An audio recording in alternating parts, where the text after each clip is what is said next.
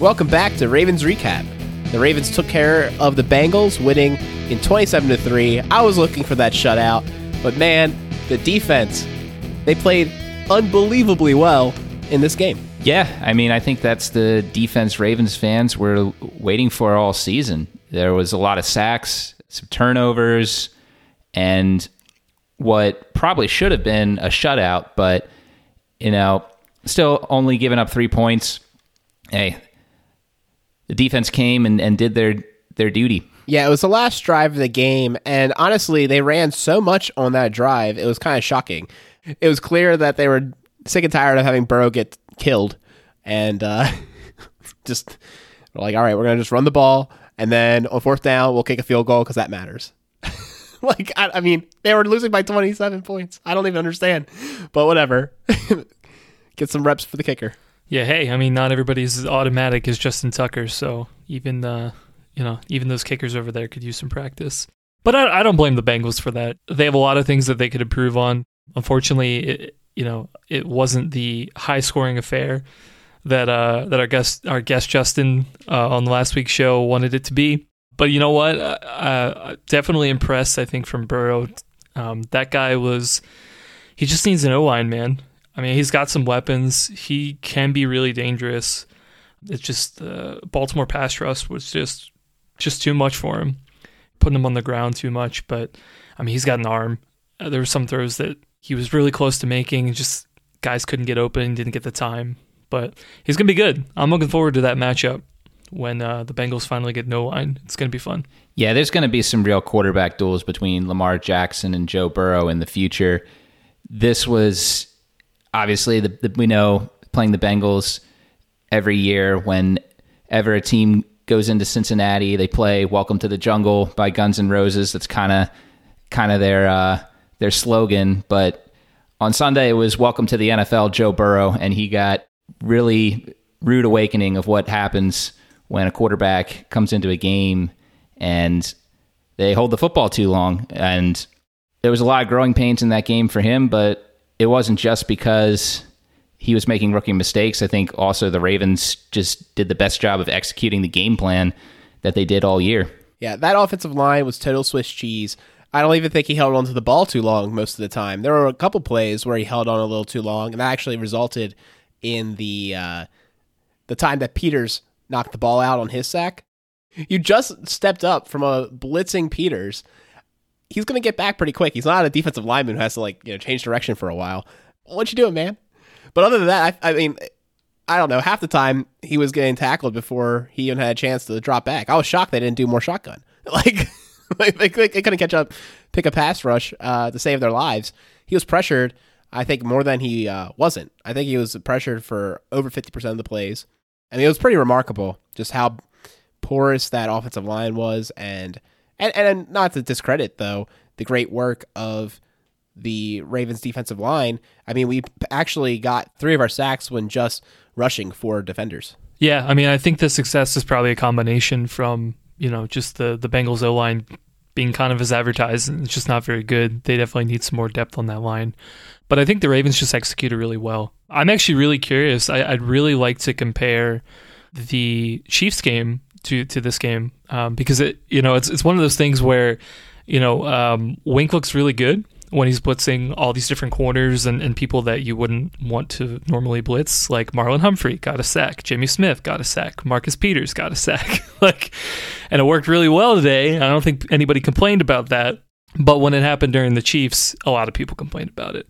I think part of that is probably the Chiefs O line's a little bit better. I think part of it was that the Ravens maybe didn't execute as well, but this game they did and you can see exactly why Wink wants to have all these different types of plays in the playbook. It, because when used properly and when executed properly, can honestly really do some damage. Yeah, I think saying the Chiefs' offensive line is a little bit better than the Bengals might be a, an understatement, but you're 100% right. This is the same stuff they were trying to do against the Chiefs that just they weren't able to complete the sacks. So, you know, you can look at it at two ways. You can look at it as maybe the Ravens are better at executing it two weeks later. The question's still out there is this type of defense still going to work against an elite quarterback? Obviously, Patrick Mahomes, when the Ravens blitz the corners, ripped that apart.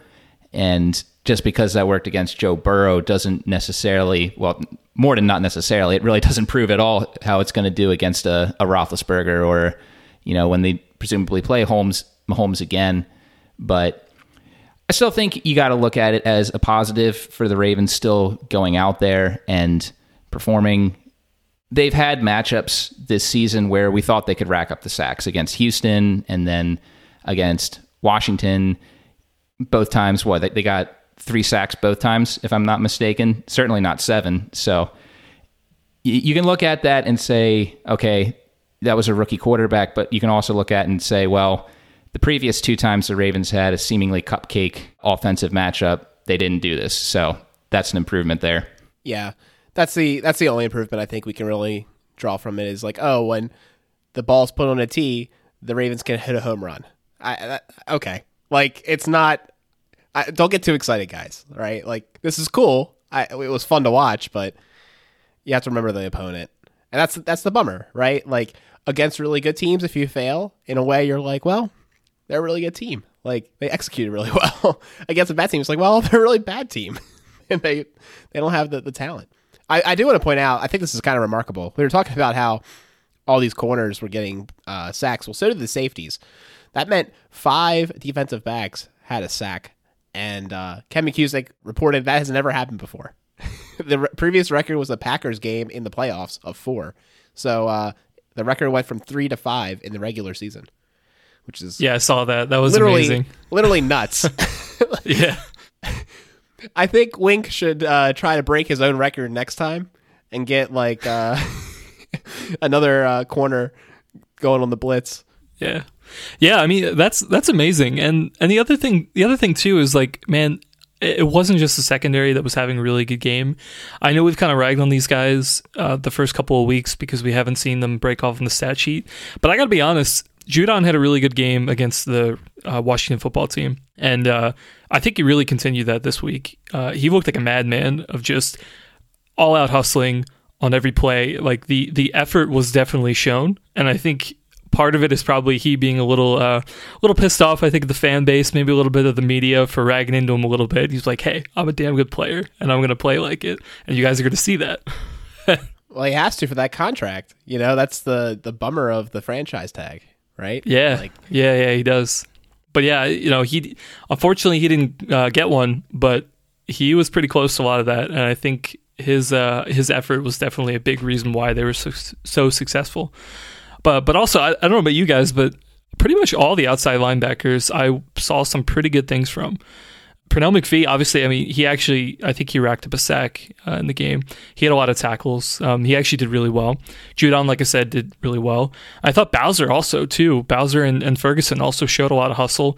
Uh, were pretty good setting the edge. Yes. Uh, there were a couple of plays that I noticed from Bowser where I was like, okay, all right, like I haven't seen this from you consistently like you know the years prior but now like okay I, I, get why the ravens kept you around i get why you're here in year four but uh, yeah overall just i was really happy with how that position group performed. There were a couple times that mixon had an alley and if it wasn't for a fantastic edge set right ferguson and, and bowser both they, they they were in perfect position. Otherwise it was going to be game over. They were he was slicing dice just for 20 30 yards. And uh that's the kind of plays you love to see because you're playing a defense sometimes that allows for that. It, it, you have to perfectly execute, and they did that uh, yesterday. Yeah, and I mean, you're talking about names that are guys we've been wanting to see step up for a while now. Uh, Ferguson and, and Bowser, and they showed today that they're at least capable of doing it against a poor offensive line. Hopefully, they can build on that for more games to come in the future.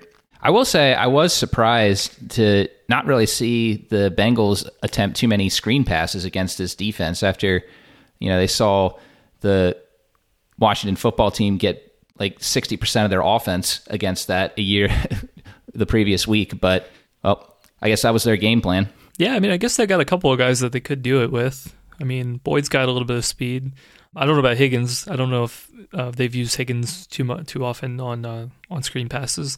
I imagine Mixon could probably do it as well. He's a little bit shifty. Bernard is all. Bernard's also yeah. another one that probably would have worked really well with. But uh, yeah, yeah, both the running backs. Yeah, that is a little surprising. but I mean, I'm I'm sure the Bengals wanted to kind of you know implement their offense as, as they've been playing with it and not change it up too much. I mean, you know, even though Burrow was a number one overall pick, he's still a rookie. He's got stuff to learn. You know, you don't want to throw too many things at him at once. But I don't know. The Ravens can't really control that. That was totally up to the Bengals and. You know the offense that they put on the field, fortunately, was uh, not very good against the defense that we called. So, well, we've talked enough about their LSU player. Let's talk about ours, Patrick Queen. Whoo boy, this man, he was uh, racking up the highlight reel. Defensive Rookie of the Year uh, considerations are flowing around Twitter. That was a fun one. You know, Rachel finally got her Queen jersey. She was watching the game, and uh, it was hilarious being like, I did good. I scored a touchdown. and it was kind of a perfect game. I also got my Marlon Humphrey jersey in. Uh, those two players both decided to really light it up against the Bengals. Yeah, well, Humphrey's taking the the opposite approach of what you you worry about when you give a player a big contract. You worry that okay, now they've got their money, they might slack off a bit because they're financially secure. But Humphrey, ever since getting that contract, he's taken his play even to an even higher level, if that's possible. Forced fumbles on the past back to back weeks, and just didn't let Tyler Boyd get anything for the Bengals going. Uh, only four catches for 42 yards for Boyd, and it really the the Bengals were never a threat through the air all game, and that you know goes to Humphrey's credit as well as uh, Peters and Chuck Clark. You know, just continuing to to do their job and just be shut down secondary. I'll get, I'll get back to Queen a second, but while we're on the topic of Humphrey, I love Gannon's call talking about the play where Humphrey got that forced fumble of just it's just an amazing play to look at of just the, the physical strength and stamina and, and not only just the accuracy of Marlon's like right hand, man, is just so accurate at like finding the football. It's like a magnet, right? But just the ability to stop the receiver, tackle him with kind of one arm, and then just punch it out with the other. It's just uh, amazing. Exactly like you said, Peter. It's just he. you don't have to worry about this man with the new contract. He is playing like he has deserved it, and then some. Very, very happy what you know uh, Marlon was able to do for this game. Yeah, it is interesting if you look at him and compare him to past Ravens ball hawks. He's really not in a ball hawk in the sense of he's going to get you a lot of interceptions like Ed Reed, Duane Starks, or even Chris McAlister, but he is a ball hawk in the sense that just as good as those guys were at forcing interceptions, that's him forcing fumbles. Is what it's been. I mean, he he did it a lot last year, and he's continuing it this year, which is really interesting because I can't you can't think of too many guys off the top of your head where like that's a skill that they can do on a consistent basis. I think that's a really underrated skill that I don't know how much, well that's known among the, the national fan base, but I mean, if you think about it, it's it's definitely an underrated skill that he's excels at. Yeah, I mean the biggest comparison in the NFL that a lot of people would go to would be Peanut Tillman, uh, who hasn't played in a while, but he was also really good at uh, forcing fumbles. But yeah, other than that, as far as the Ravens, I, I, don't, I can't think of a good comparison. I mean, I know Trell Suggs forced a lot of fumbles, but he's a pass rusher, so it's not the same, uh, same comparison there. But the other thing with Marlon too is that he definitely, I think, is making himself known for forcing fumbles, but he, that doesn't necessarily mean that he's a bad uh, interceptor. Like he has been in a few situations where he just happens to be in the right place, right time, and was able to make a play on the ball. Not as often and, and probably not as flashy, I think, as as some of his forced fumbles, but he's definitely could be in that position.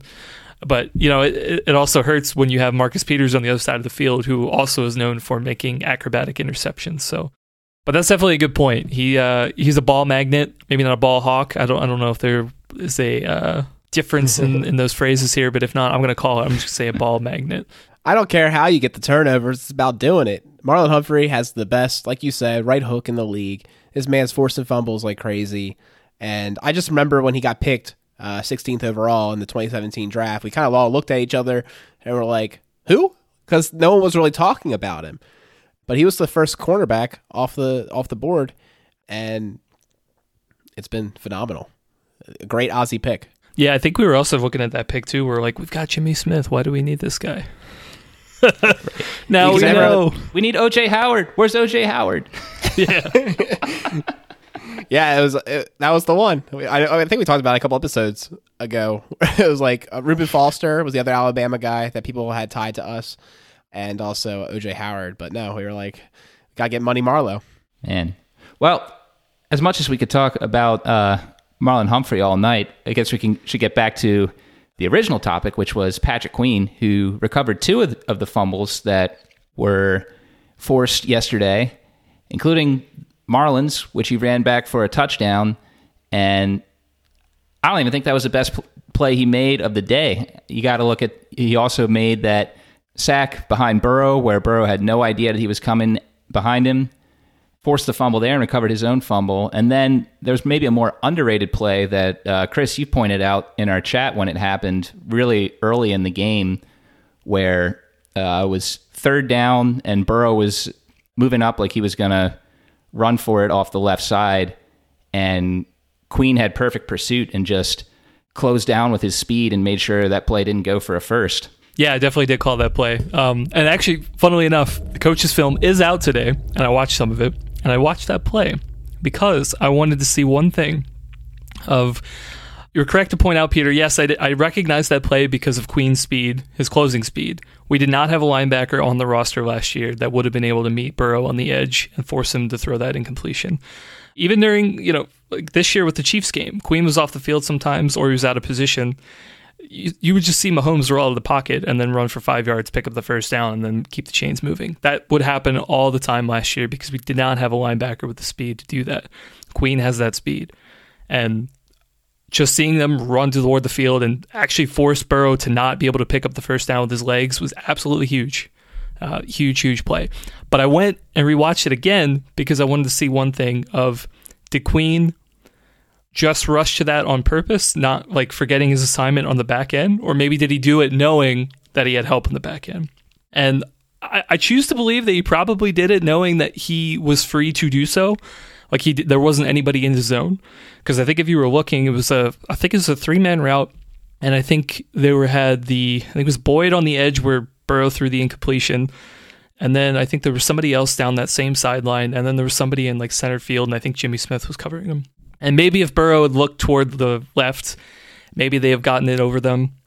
But I don't even think Queen could have made a play on the ball, even if he was in back in that zone, because he would have had to been like 20 yards back or something. But there's really nobody in the middle of the field. And so I looked at that. I'm like, hey, that not only was a good play for you to stop the first down, but it was good because you didn't leave anybody wide open behind you. So, like I said, man, I'm excited for this guy. I, I know he, he's got some learning to do, coverage on the back end, but he's just so electric, man. It's just one of the most one of the more exciting players at the linebacker position that the Ravens have had in a pretty long time. I'd say at least like I mean CJ Mosley was was dynamic. I don't know if he was as dynamic as Queen. In some ways he was, in some ways he wasn't. I don't remember anyone being this exciting because I I wasn't around watching when uh, Ray Lewis started to start playing for the first time as a rookie. You know, so I didn't. I wasn't watching yet. I was. I was too young. I was four. so this is this is honestly the first time I've seen just remarkable, remarkable play. Super exciting. It seems like the sky's the limit for this guy. So I'm so excited. Like we talked about last week, if you know Calais Campbell in all his discipline can teach Queen the same level of discipline, he might be one of the greatest ever play. I mean, it's just it's cool. I'm getting very excited as well. I mean, yeah, and the national media has to be taking notice. I mean, people are talking now defensive rookie of the year for a reason, right? I mean, he's already had a ton of tackles, but now he's making a lot of plays, a lot of a couple sacks now, uh, a couple forced fumbles, now a TD return. So yeah, I mean, if he keeps this pace up, I mean, he will have a very, very strong argument for defensive rookie of the year for sure.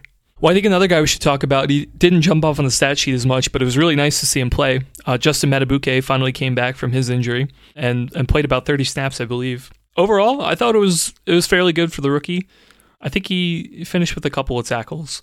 I, I think specifically he provided a little bit of additional rotation for uh, Campbell, Wolfe, and Williams, uh, just to kind of like share the snaps a little bit more easily with that.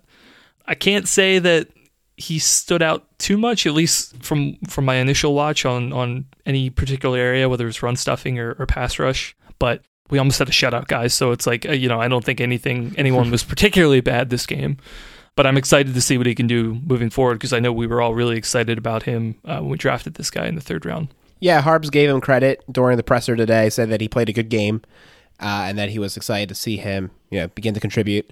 It was interesting that the Ravens seemed to put a lot of trust in him because they didn't elevate uh, Washington or Ellis, who had a good amount of playing time in the previous four games, and uh, he did get at least one QB hit uh, in that early part of the game uh, on one of his first couple snaps. So that was good. But yeah, like you said, like nothing huge flashed off the screen, but an overall solid performance for your first NFL game. That's not that's not bad either. That's that's honestly about all you can ask for for a third rounder. Yeah, I do think it is was a little surprising that they deactivated Ellis. I guess, yeah, I, I guess we activated Madubuike, and oh, you know what it probably was? We brought in additional safety. I think it was Mark Marcus Gilchrist, I think, number 33. I think we activated him, which actually, uh, we didn't bring that up, but that may be a good transition point of uh, talking about the safeties. Uh, I definitely saw him play a, a, couple of snaps at deep safety while you had Elliott and Clark. Uh, usually one of them was blitzing, if not both. Uh, but they would both play closer to the line of scrimmage, and then you have Gilchrist on the back end. He didn't let up any big plays, so uh, as far as I'm considered, um, I think he did a fairly decent job. Yeah, he did, and uh, activating him allowed the Ravens to have a little a little bit of flexibility with uh, Jimmy Smith. Jimmy Smith played a little less safety in this game and a little more at cornerback, so um, I think that's something to look at going forward. Just uh, how the Ravens are going to be shifting Jimmy uh, around now that you got this guy as well. I think one thing that's kind of fascinating about him is that he is a player that would be on the Ravens, I, I would say, uh, only in this year. Because of the changes to the COVID rules and the practice squad, you can have a guy who's been in the league for 10 years on your practice squad. Usually you can't do that. so uh, that's kind of an interesting meta logistical note about how this guy's been able to hang around the team for so long. I also want to talk about the two safeties that started the game. Chuck Clark and DeShon Elliott both were uh, big contributors, got sacks. Um, Clark even had an interception that was taken back because of an offsides by Judon. That was the biggest thing that he uh, needs to clean up. He had two offsides in the game. But overall, the back end proving that they can hold down the fort without that guy, uh, Earl Thomas, who is still without a job. Yeah, I mean Chuck Clark this year, he just continues to pick up where he left off last year, proving that he was worth that contract extension and that he wasn't a one year wonder. And Elliott has come in. He's had a lot of flash plays yesterday. A big sack where you had both him and Clark blitzing the same gap uh, late in the fourth quarter from the right side. I thought that was a cool a cool blitz that Wink dialed up there was a reason that the the vets respect this guy and and sided with him when Thomas was was out of line. This guy can play, and he's got such a high football IQ, and it's really, I think, when the season's said and done, yeah, you're going to look at the defensive MVPs for this year. It's going to be Clark, Humphrey, and Campbell, in my opinion. Those guys are just the foundation of what so far, aside from the Kansas City game, has just been one of the best defenses in the leagues to start the year. Yeah, definitely. I mean, guys like Queen, I think, could maybe have more uh, in terms of the stat sheet, but at every level, I think you're absolutely right, Peter. Like those guys are the foundational pieces. And you know, a lot of what Clark does. I mean, we've talked about this all last year of just him being so versatile, such a high football IQ. He's just one of those guys of like he doesn't have to be in a single position. You can put him anywhere on the field and he's going to have some success on it, right? You see Clark blitzing. Not only you see him blitzing, you'll see him kind of being like a blitz spy. So you like, we'll blitz for a bit, go back into his zone. Or maybe he'll fake a blitz and then go back. Or maybe he'll just play deep. Or maybe he'll play man to man. He's just, he's good at almost everything he does. He's not one of those guys who stands out on the stat sheet so much, but because he's such a versatile piece, he's just ex- so extremely valuable in this defense. Yeah, I think a great example of of a play where where Clark has a, a huge impact on it, but isn't going to get you anything on the stat sheet was that interception by Peters was really made possible by Clark just able to to get in between the guard and the center and just stick his arms up in front of Burrow and and force him to make that throw high and early and there was no way when once that ball left that that, that ball wasn't in the vicinity of AJ Green at all. But you know, if Clark is isn't a bit late on that blitz, or if he doesn't raise his arms, then Burrow has a chance to make that a little more of an accurate throw, and that might not be a turnover. So there's a lot of other plays like that throughout the game. We could give a lot of examples, but I think like if some Ravens fans haven't maybe don't really realize how good Clark is because once again he does not going to get the the flashy stats week in and week out. Just just take a couple plays per game and just watch what he's doing. It's you know really fun to watch this guy. Yeah, I think it's awesome just to see that from. I mean, he, he's a vet in the NFL. I mean, he's been here for, I think this is his fourth year, but he's still a relatively young player. I mean, I would expect this from guys like uh, Calais Campbell. He's been in the league for 13 years. I mean, he, he's a long time vet, and he knows that he's on the back end of his career, and he's you know, he's one of those guys who will literally do anything that he can to help the team win because that's all like that's the only goal that he has left is like he wants to win a Super Bowl. He's done everything else. He's Walter Payton Man of the Year. He's been on some really good uh, defenses in his career. He's made it to the Super Bowl, but he hasn't won one, right? And so for those guys, you can expect them to do anything the coaches asked for. You tell them to jump off a bridge, like they're gonna they're gonna do it, right? 100% in it. But Clark, I mean, he, he's only a fourth year player. I mean, he, he, just got his recent contract. And you just, I feel like you don't see this sort of like selflessness from players like this. You'll see players sometimes like they get their contract, they want to make it all about them. But like, I think it's pretty rare to to see a, a guy like this who, who's just so young, who just who just kind of like gets it. Well, that was awesome. The defensive performance was definitely the highlight we usually don't start with them because the offense with uh, Lamar, we're always excited to talk about that, talk about all the points we scored. Uh, but man, this caption is pretty damning. Lackadaisical Lamar. Ooh. Not the best game for Mr. Lamar Jackson. I have to say, I wonder if him being out of practice for uh, most of the week and dealing with an illness, etc., had anything to do with it, but he just did not look like himself. Yeah, it seems like a lot of uh, Baltimore fans, Baltimore sports pundits are wondering the same thing if the limited practice time meant he wasn't as sharp on the game plan. Um, how serious is this knee injury? Obviously, he was able to go out and play and throw for two touchdowns, but he did make a lot of errant throws that we just haven't become accustomed to seeing this guy make. One of them did result in an interception. There were a couple others where if the ball was there just a half second later. Uh, the Bengals might have gotten a pick there as well.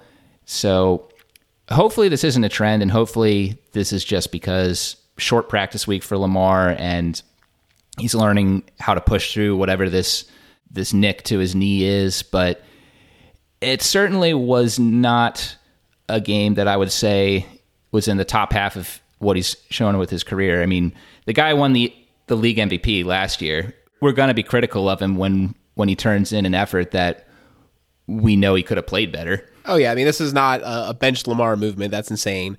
Like it, it's just pointing out that he definitely had one of his worst games of his career. Um, not sharp, like you said. I mean, he was staring down uh, Mark Andrews, which we kind of blame him for in previous weeks. But I mean, Mark Andrews made a, a great defensive stop. We should add him to the defensive MVPs. Like he was about to throw another pick there until he batted out from behind. I mean, just a horrible ball. It was kind of frustrating. I also I noticed when I was on Ken's show last week, he mentioned that uh, Lamar has been having this tendency of uh, doing a fake handoff to the wrong side, like the running back's not there, and uh, I didn't realize it until he mentioned it, but I saw it a couple times uh, just yesterday, where um, you know they're trying to do like a read option, but there's there's no option because the running back's running to the opposite side. I don't know who's on the wrong page, but it, it doesn't look great, you know? Yeah, I haven't figured out who to attribute that to, but it, it has happened for a couple of games now. You know, in, in general, you know, I, I, think Lamar, you know, I think he said it. He's not going to tell you that the reduced practice time, you know, made him any worse because he's a professional. You know, if you're professional, you should know how to prepare even on limited time. But uh, you know, I, I think it's part of it is just that of like, hey man, like you need the reps to be able to perform well in games, right? It's you know, you can do all the mental preparation you can do. You can he can understand the game plan. Like I don't doubt him for that, but like the physical reps you probably need to just you need to make those throws, right? You need to have the chemistry with the people and the, the more you can do the better.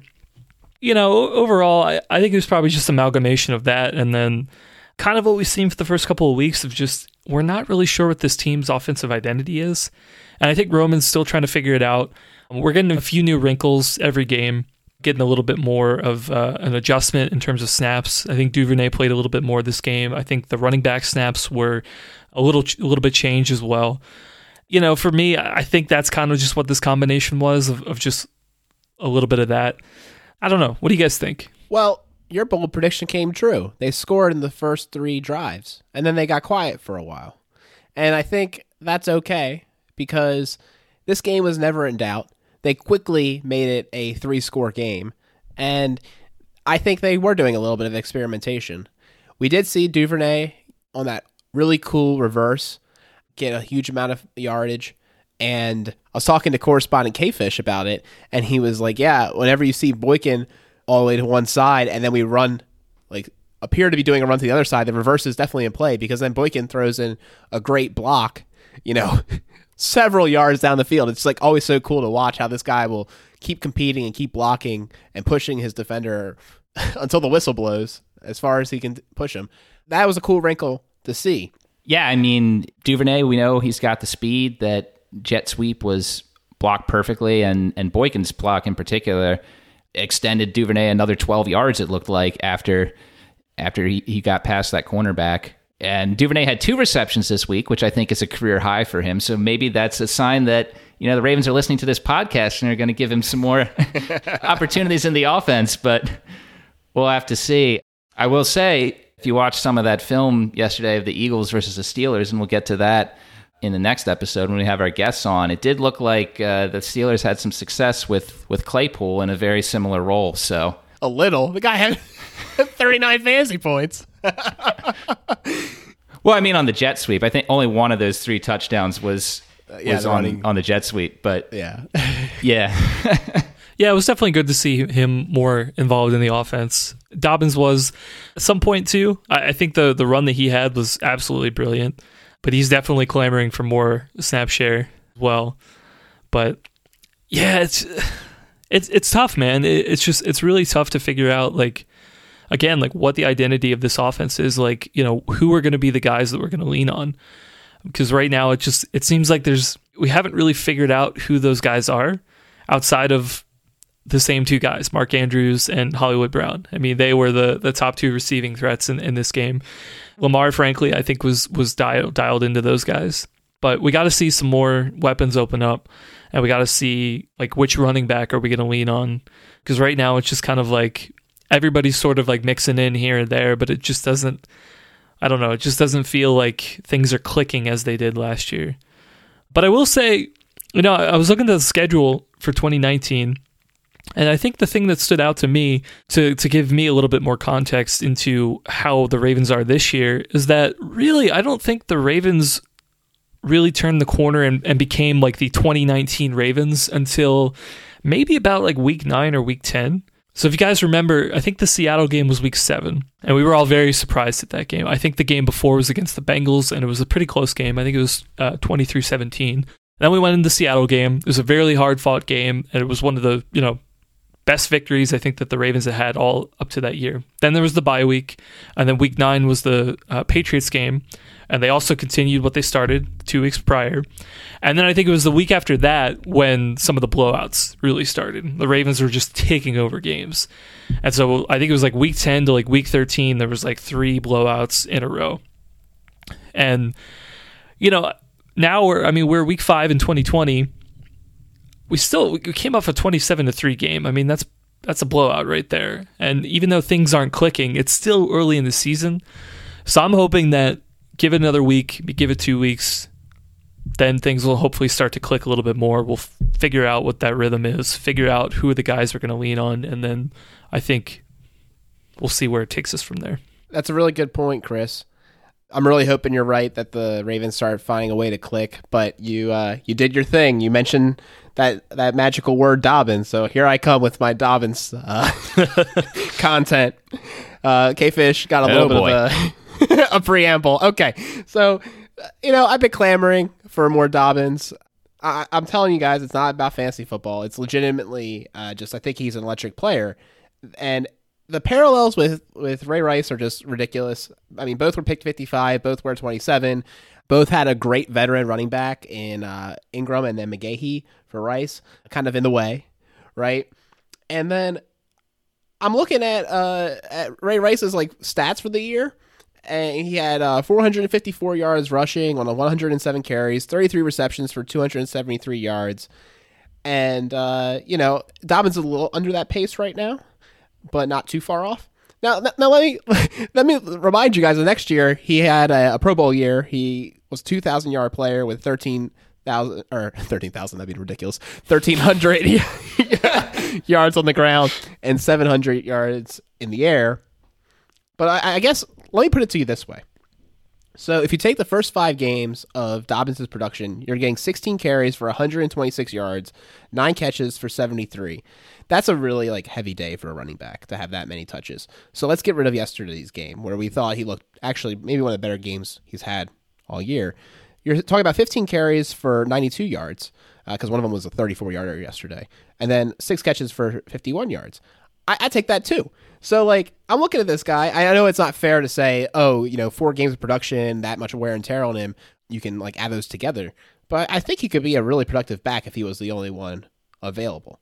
I'm not saying we need to use him that way, but he seems to have all the intangibles to be a really exciting back. I don't know.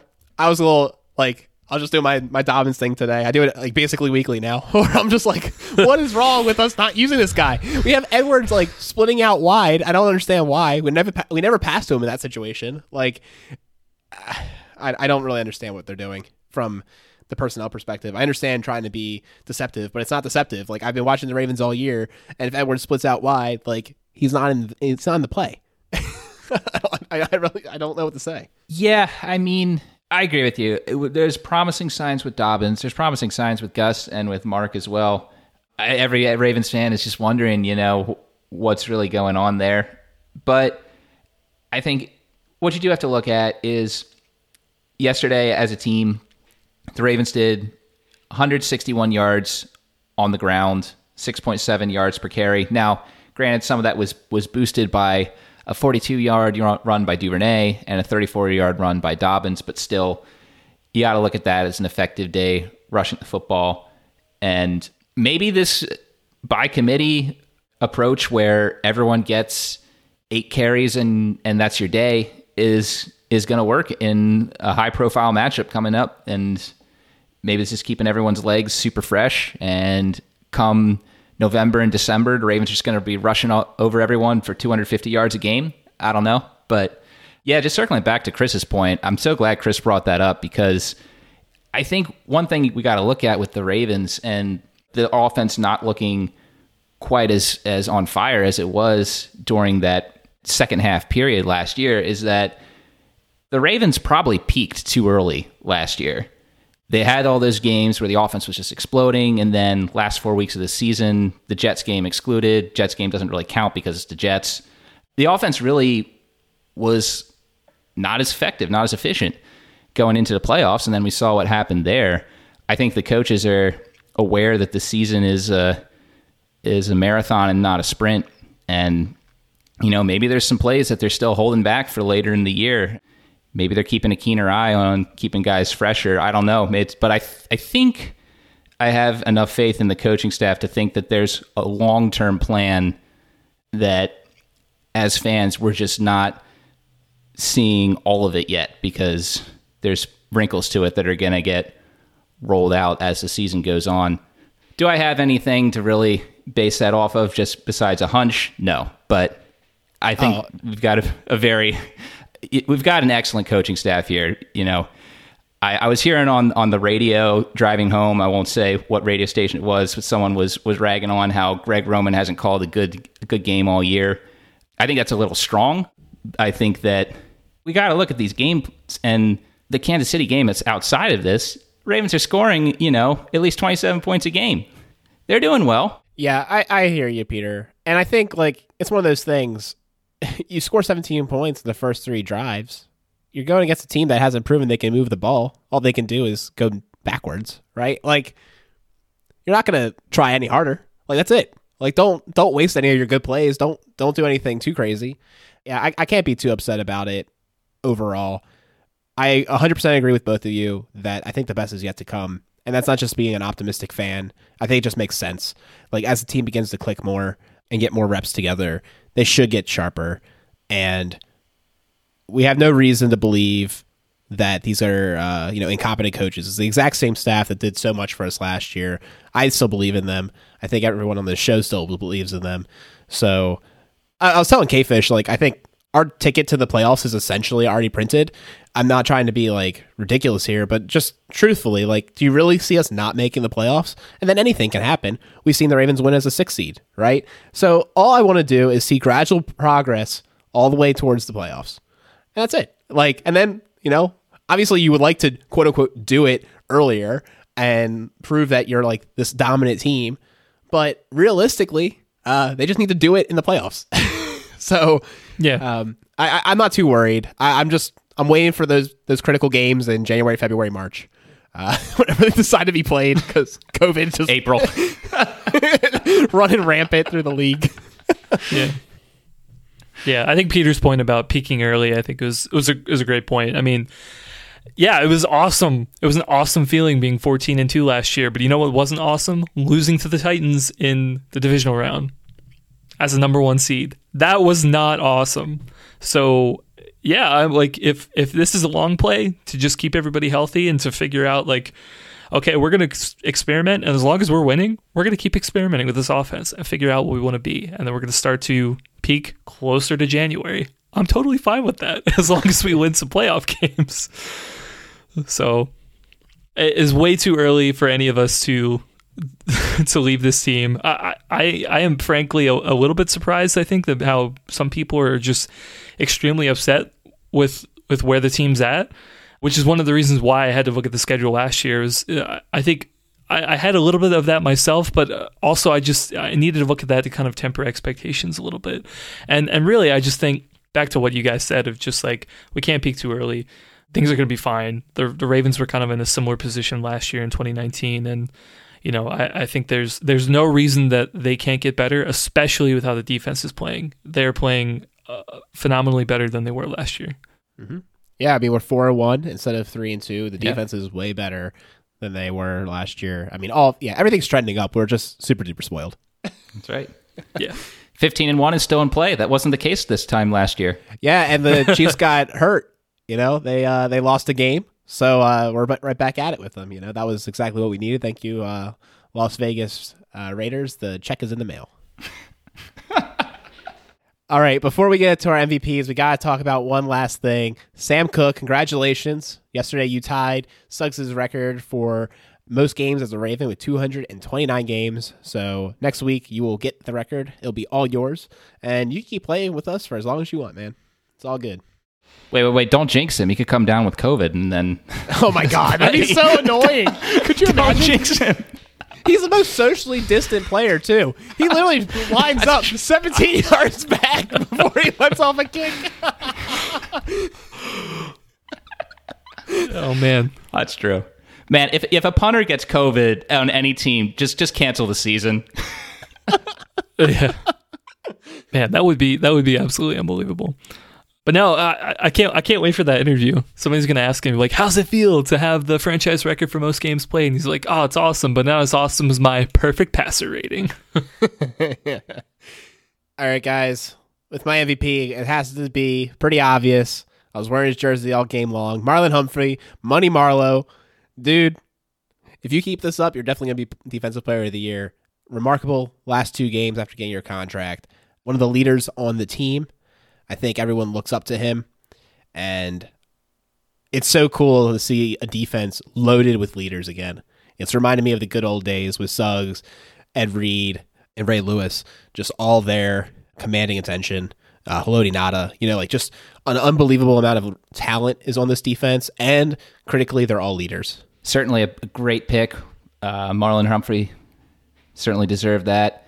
I'm going to give my MVP award to guy who had one sack, one tackle for loss, one pass defense, four quarterback hits, and five total tackles on Sunday. Mr. Pernell McPhee, welcome back to the NFL. Best game he's had in the NFL since 2014. it's great to see McPhee turn the clock back and have an excellent day being all over the place yesterday. Yeah, definitely another good pick. I think for me, this maybe is just an obvious pick here. Mark Andrews. I feel like outside of you and Hollywood, man, the offense would have definitely had uh, not as good of a day. Uh, I know that Lamar likes to uh, dial it in on you sometimes and maybe look your way a little bit too often, but there's some games like yesterday where you just you perform, you just catch everything, and uh, those two touchdowns were uh, sorely needed in this game. And uh, I'm just glad you're a Raven, man. Mark Andrews, when you're when you're hot, man, like like you're one of the best tight ends of football. It's just it's amazing the the connection that uh, Andrews and Lamar have. Just just awesome.